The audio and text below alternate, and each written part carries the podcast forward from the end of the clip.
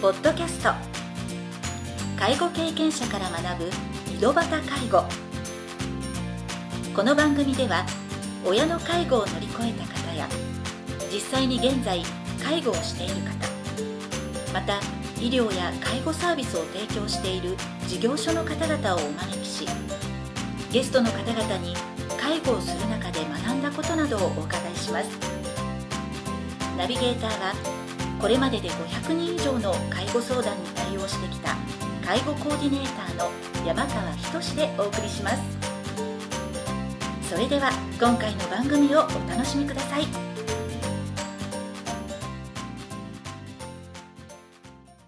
皆さんこんにちは第39回目の井戸端介護を始めます今回も福岡市で認知症対応型のデイサービスや特別養護老人ホームを運営している社会福祉法人福岡光福祉会の村瀬隆夫さんをゲストとしてお招きしております前回の番組では特別養護老人ホームや宅老所などで行われている介護についてお話を伺いました今回は穏やかな最後が迎えられる人の共通点についていろいろなお話を伺いたいと思います寄り合いさんの中でもやっぱり90代の方がたくさんおられるということでやっぱり長年運営してると施設で最後を迎えられるまあ拓郎所でも最後を迎えられた方とかもたくさんご経験されたと思うんですけど、まあ、その中で最後を穏やかに迎えられた方のその共通するようなですねポイントとかどういった環境が穏やかな最後を迎えることになったのかとかっていうなんか聞いてる方ねリスナーの方になんかそうですね、うんはもう僕はあのもうい一貫して言ってることで、いやっぱりその老いをうんうしんっかりと受け止められる、要すはいるにその老いそのものは機能不全のプロセスですね、はいそれを絶え間なく機能不全をしていくという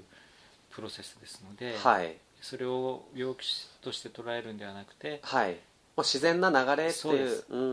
んでそれはやっぱりちゃんと体を触ってると分かりますので、はい体を触るっていうのが介護そのものですから、はいやっぱ体を触って介護していくとどんなにお湯に抗ってた人ですらですね、はい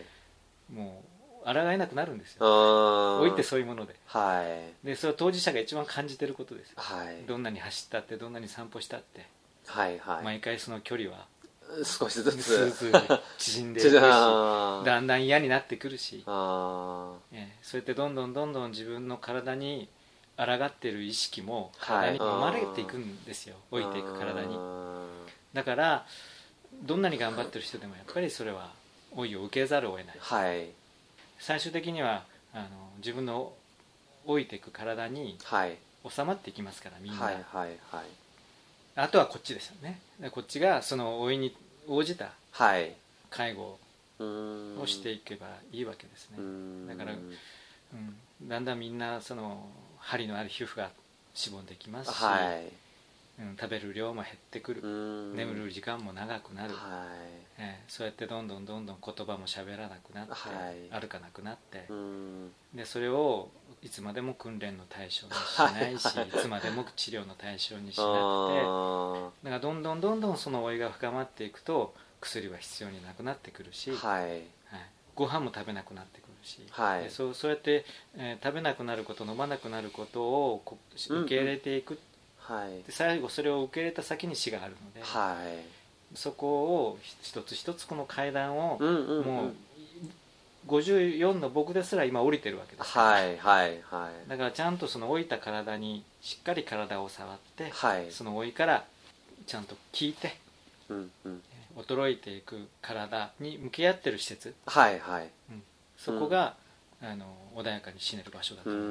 ますんでそれをするには家族もはいそこに関わった方がいいです、うん頭で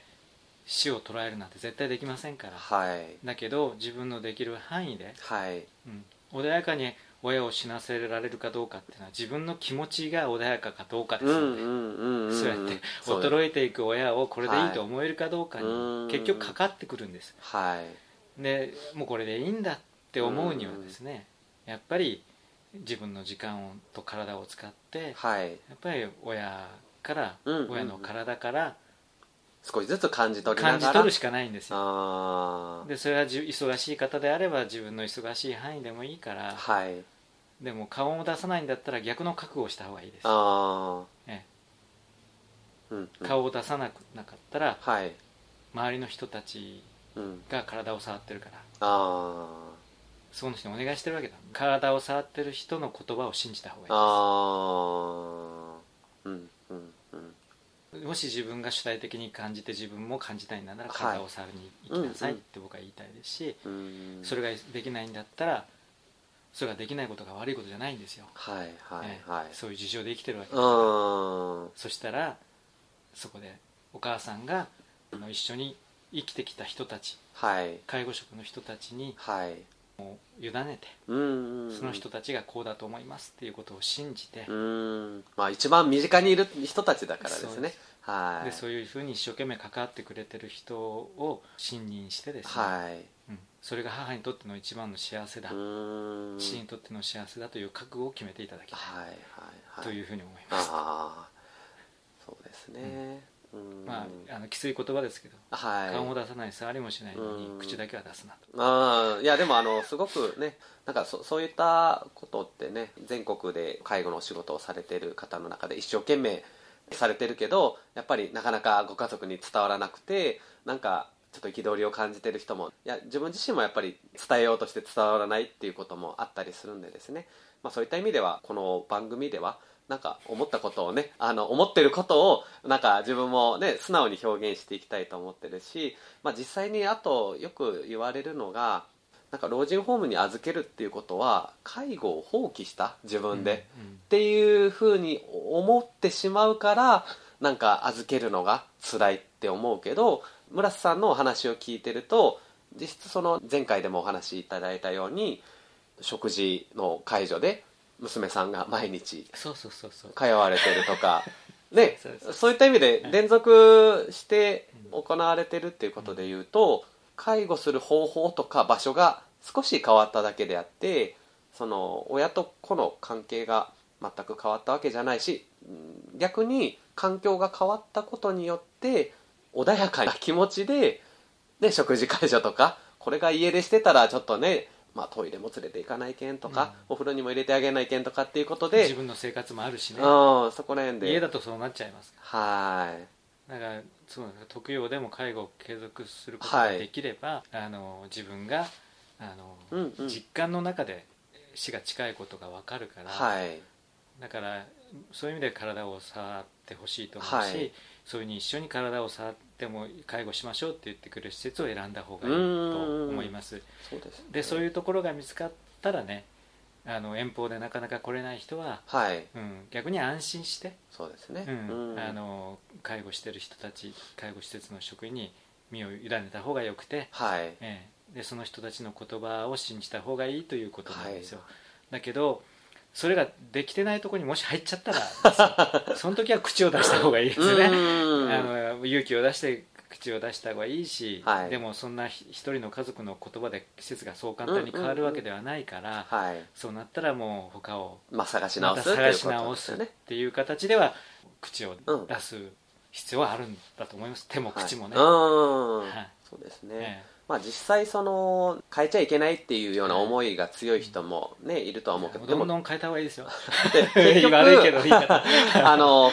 入ってみなければ生活とか、ね、最終的にはいや信頼したとしても入ってみなければ分かんない部分があるからそういった意味では実際に変えることもあるっていうことが、まあ、分かってたらちょっとねその預ける時に本当にこの施設で、まあ、やっぱり言われたりするのが虐待とかないですかねともかう、さ心配ですよねあごー家族からすればね実際にだから本当入る前に本当にさあの探す努力が必要でしょうし、はい施設をねうんでやっぱりその自分がいいと思える信はい頼できる施設を探すにはやっぱり自分の目でしっかり確かめた方がいいし、うんよく施設長の話を聞いた方がいいし、うんそこにいるお年寄りの顔と、うんそこに一番見るのはですねそこにいるお年寄りの顔とそこの職員です、あー職員がいい雰囲気かとか、はいはい生き生きしてるかどうかうんお年寄りが生き生きするかどうかでそこで自分が実感して施設を探すということですよねうーんでそれでえーけばまあ大方大きなズレはないと思います、うんうんうんただあなかなかそういう時間が取れなくて、うんもう限界が早く来ちゃって、うんもうはい入るとこしかないとか、うんうんもうここしかなかったとかっていう場合が結構ありますから,、だかはいらそういう意味では今うちの施設でも、うんもう実は他の施設にうん今利用している最中だけど、はい空きが出たらより会いに来たいですうんうんうんっていうあの実は申し込みも増えてますはいうんうんうんでそれは本本来その制度上言うとうんそれはあんまり好ましくないのかもしれませんねうんだって社会的なサービスを受けてるわけだから、はいはいだけどかご家族の話を聞くとう、んもうそれは大変だなと思っていっぱいあるんですよ、その施設で受けてる介護があまりにもうんちょっとひどくて、うんで僕らも話を聞いてるとこれはかえって生活環境がひどくても一人暮らしの方がまだいいあなあはいはい逆に人が関わることによってよりその,、うんそのお年寄りの人格崩壊が進んでるようなはいケースというか、うん相談を受ける時はですねはいどっちを優先するかっつったらですね、はい一人暮らしで自分らしさがうん保たれてる方がまだ良くて、うん不自由はあっても、はいはいはい不自由はあってもはい自分らしさがうんでも社会的なサービスを受けていてももう薬漬けになってたりはい人格が崩壊ししていくようなはい場合はこっちが優先だと思う時うがありんまうんうんうすんですからいろんな施設に入居したかといってもですね、はいあの家族としてうんもうもう涙涙の日々になるぐらいなうらんうんうん施設変えた方がいいですうーんまあそういった意味ではね多分その家族も預けた後もちゃんと施設に定期的に通うことによっはいてそうです逆にそういった変化に親の様子とかうんちょっともしかしたらちょっとあざがあるとかそういうことを通ってたら気づくことができるので逆にそういった施設少ないからメディアで 取り上げられるだけであって、まあ、逆にあんまり心配しすぎて選べなくて悩むっていうよりかはしっかりお話を聞いて選んだところについては大丈夫だけどそこの中で預けっぱなしにしないっていうことが、まあ、すごく大切なんだなっていうことが分かりました。家族目線も僕は大事だと思うんだけどさっきのね6人の人が亡くなった事件じゃないですけど、はいはいはいやっぱり今それぞれが本当に考えてうんうんうん行動しなきゃいけないんだなとまあ、本当社会全体でそうですねそういった事件とかうもん誰が悪いとかじゃなくてそうですねあーその問題は明らかにしなきゃいけないんだけうど、ーんその一翼をおそらく全員が担ってるというふうに考考えた方がいいなというふうに思いますね、どどうしてもいい施設選びってなる とはいはいなんかその、うん、要するにいい施設選びという選択の以前にああやっぱりその僕らでいい施設を作らないかなと思うんですねそれあーは社会全体でそれはあのか介護関係者に委ねられるものだけではないんでしょうね、はいおそらうく地域の人たちも一緒に作り上げていく地域の人っていうことは我々私のことですーかんら、はいはい地域の人って誰か人他人じゃないんで、うんうんうん地域でみんな暮らしてるわけですからはいはいだかはらその地域の人ってのは実は私なんですね、いはいだからそういうところでみんなで作り上げていって、自分が安心してうんうん入れるところをうん自分のできるところで作りましょうというところに福祉施設を位置づけた方がいいような気がしうーますね、んうーんどっかいいところをねあの選んでくるというよりか、はい本当自分の住まわれてるところでうんそうですねうん介護の仕事をしてない人も参加型みたいな形そうでですね、えーあとちょっとあのすいませんあのもう一つお伺いしたかったんですけど供養に預けた後でも、まあ、家族にも、まあ、関わっていただきたいっていうところの,、ね、あのお話あったんですけど実際その家族側が親の、まあ、例えば食事介助とかをしようとした時に嫌がったりするっていう施設とかってあって要は面会を嫌があるなんだかそれはよく聞きますよねああ本当だでかすらかうんでもそれは僕らは一切そういうのはもうどんどん家族に来てうーん家族が介護してほしいと思いますねあーそしてもっと関係が深まったら先ほどお話ししたように、うん他人のお母さんの食事介助すらしてほしいと思いますけどはいはいじゃあまあ実際にはその、まあ、そういった施設もあるけど、積極的に関わっても全然問題ないっていうような、そう関わりたいうんご家族は、そういう関わってもいい施設を選ばれたらいいと思いますね、んそうで制すよね限のないところはいまあそこら辺も最初の段階でねあのそうですね聞いておくっていうことが、まあ、そこでまた施設の方針とかがより深く、うんそこでちょっと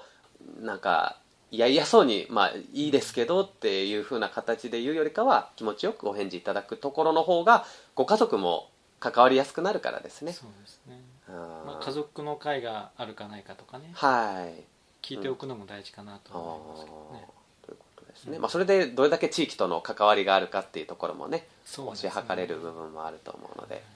えー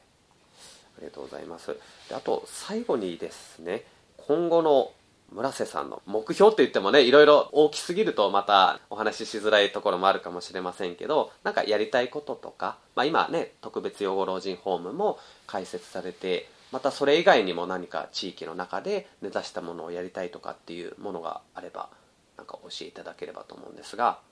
大体あの最後にいつもこういう目標を聞かれるんですはいで お約束の質問になりましたがいやいやいやあのでいつも僕ひねくれてるのかもしれないですけど あの自分のやりたいことないんですね、でえー、自分のやりたいことはないんですよはいでだから目標はないんですおおはい正直はいただってことになるんですけど、はいただあのお年寄りのあの日々の生活の介介護とかをしてますと家族のことが出てくる、はい地域の問題が出てくるっはいていうふうにやることはどんどん増えていきますはいだからやることは増えてますおおだからそれは決して自分がやりたかったことではないはい目標でもないんですけど、はいでそうやって積み上げの中であああの次何ができるかは自然に見えてくるのではあその積み上げの中で自然にやらなきゃいけないことに対してただやるっていう形なので、はいはいははいじゃあそれが何ですかって聞かれるとあ あ,、はれなんいです多分けいどろいろその ねあの自分の中で多分どんどんしやることができてくるっていうところで、やらざるを得ないことが出てうでんきてくるみたいな感覚としてはそういう感じなんですよね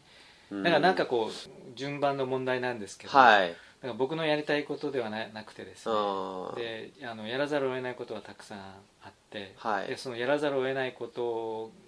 が実はもう今日お話ししたことはいはいなんですよああの老人ホームに入らなくて済む老人ホームにするっていうのもうんうんしそれもやらざるを得ないなはといいう感じですしね、そういう意味ではもうたくさんあってあはいやんなきゃいけないことが、はああいでそのねお話聞いてる中では、やらざるを得なければならないけど、やりたくないことでもないっていうところ、うんまあ、もしかしたらやりたくないかもしれ ないね個人的に個人的にまあは、大変だからです個ね人的にはそんなにもう喜んでやってるわけじゃないですあーまあでもあのそこねざっくばらんにお話しいただいてでその中で多分あの目標っていう形であえて言おうとするからあ人間見つけられないのかなとか、彼女うん、なんか微妙なニュアンスですよねこのはこいれってねうんそうなんですよ自分もなんかあの介護の仕事がしたくて介護の仕事をしてるわけではなかったんですよ最初の入り口はそうでしょはい入り口ってみんなそんなもんかなと思うんですよ中にはいますよ、あーやりたいっていう人はね、はうん、すいませんひねくれてるからひねくれてるとして聞いてほしいんですけどよくあの介護に向いてる人はどんな人ですかとかも聞かれるんでい。すうよーん。で僕はいつも思うのは介護に向いてる人いないって言うんですよあ、誰一人として、はい。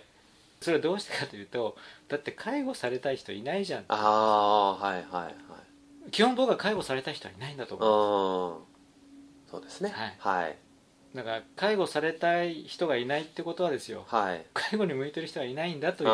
ああ。だけ。どいわゆる介護をされざるを得ないんですよね、はい。される側は、うん。そして介護をする側もせざるを得ないんですよ、はいはいはだっい。て歩けなかったらしょうがないし食べれなかったら手伝うしかないし見てるそ側うはそうですね。それをしなかったら飢え死にするし、はい はいはい。生きてる以上は食べなきゃいけないから、うん。食べさせてもらわざるを得ないしはい。でも望んじゃいないでしょ、はきっいと。そうですね。じゃあはい。我々だって、はいもう喜んでたもう食べさせますよって人いないでしょっていう話で、はいはい、あでどっちも後ろめたいんですよ、あ。はい。多分うん。本当は私あなたのうん自分の母でもですよはい。本当はもうゆっくり喫茶店であのゆっくりコーヒー飲みたいのにはい。もう今日帰って今から母の食事会をしなきゃいけうないんですーんで渋々帰ってやるわけでしょ、はい。で渋々やってるところには多分後ろめたさがあるし、はい。もう介護受けるがもうごめんねこんな体になああ。あんたもそれなあんたの人生生きてほしいのにはい。自分の人生にこんな手のかかる自分に、うんあんたの時間を使わせてすまんねうーん両方後ろめたいから、はい本当は介護なんかない方がいいはいはいはいだけど、うんやらざるを得ないからうーん受けざるを得ないから受けてるっていうそのそのどうしようもないしょうがない仕方ないからやってるだけ、うーんっていうところに実は介護って着地させといた方がいいって僕はあ思うからあはいだからついついあのやりたいことがあるかと言われると、はい そうああのいやーうん、目標がありますかとなると、いはいやいやもうそれはそういう中でやらざるを得ないことをやってるだけだっていう、はいはいそえーのあのそういうふうにねあのすんなりした答えにならなくあてすいえまいせんえいえというかあの自分もあ のいつも質問する側でねいや逆に質問されたら自分もなんてかん答えるんだろうかって思いながら今ねあー村瀬さんのはいはい話をし聞いてたんですけどあんまり深く 考えなくても単純にあの自分の目の前にある課題とかをそうなんですようん目の前にあることをやるしかなくて、はいでしかもそれはき昨日はもうできないしはいでも明日はもうできないわけうです、ーんき昨日に戻ってやることもできないし明日に先回りしてやることもできなくて、はいやっぱ今やることしかないんですはいで今やることだけなんですよね、はいで今やるだけだしでもうんさっきも一見マイナスに聞こえるようなまあしょうがないんだって、はい仕方なくやってるって言って てでも仕方なくしょうがなくやってるけどはい仕方なくしょうがなくやった先にあやってよかったと思えることあたくさんあるあー そうですね、まあ、だからだからこそ続けられる自分もそうですねそうですねうん、そこら辺に無理なくこう続けられるコツがあるのかなというふうにそうなんですねあのお話を聞きながらあの感じさせていただきましたありがとうございました今回で村瀬さんのインタビューは終了となりますお忙しい中全3回にわたってインタビューにご協力いただき本当にありがとうございましたありがとうございました今回は村瀬さんのインタビュー第3部をお届けしました次回もまた新たなゲストをお招きして介護や医療などについていろいろなお話を伺いたいと思いますそれでは次回の配信をお楽しみに今回の番組はいかがでしたかこの番組ではリスナーの皆様からのご質問なども受け付けておりますメールアドレスはひとしの h 小文字で h. 山川19アットマーク gmail.com h. 山川19アットマーク gmail.com ですそれでは次回の配信をお楽しみに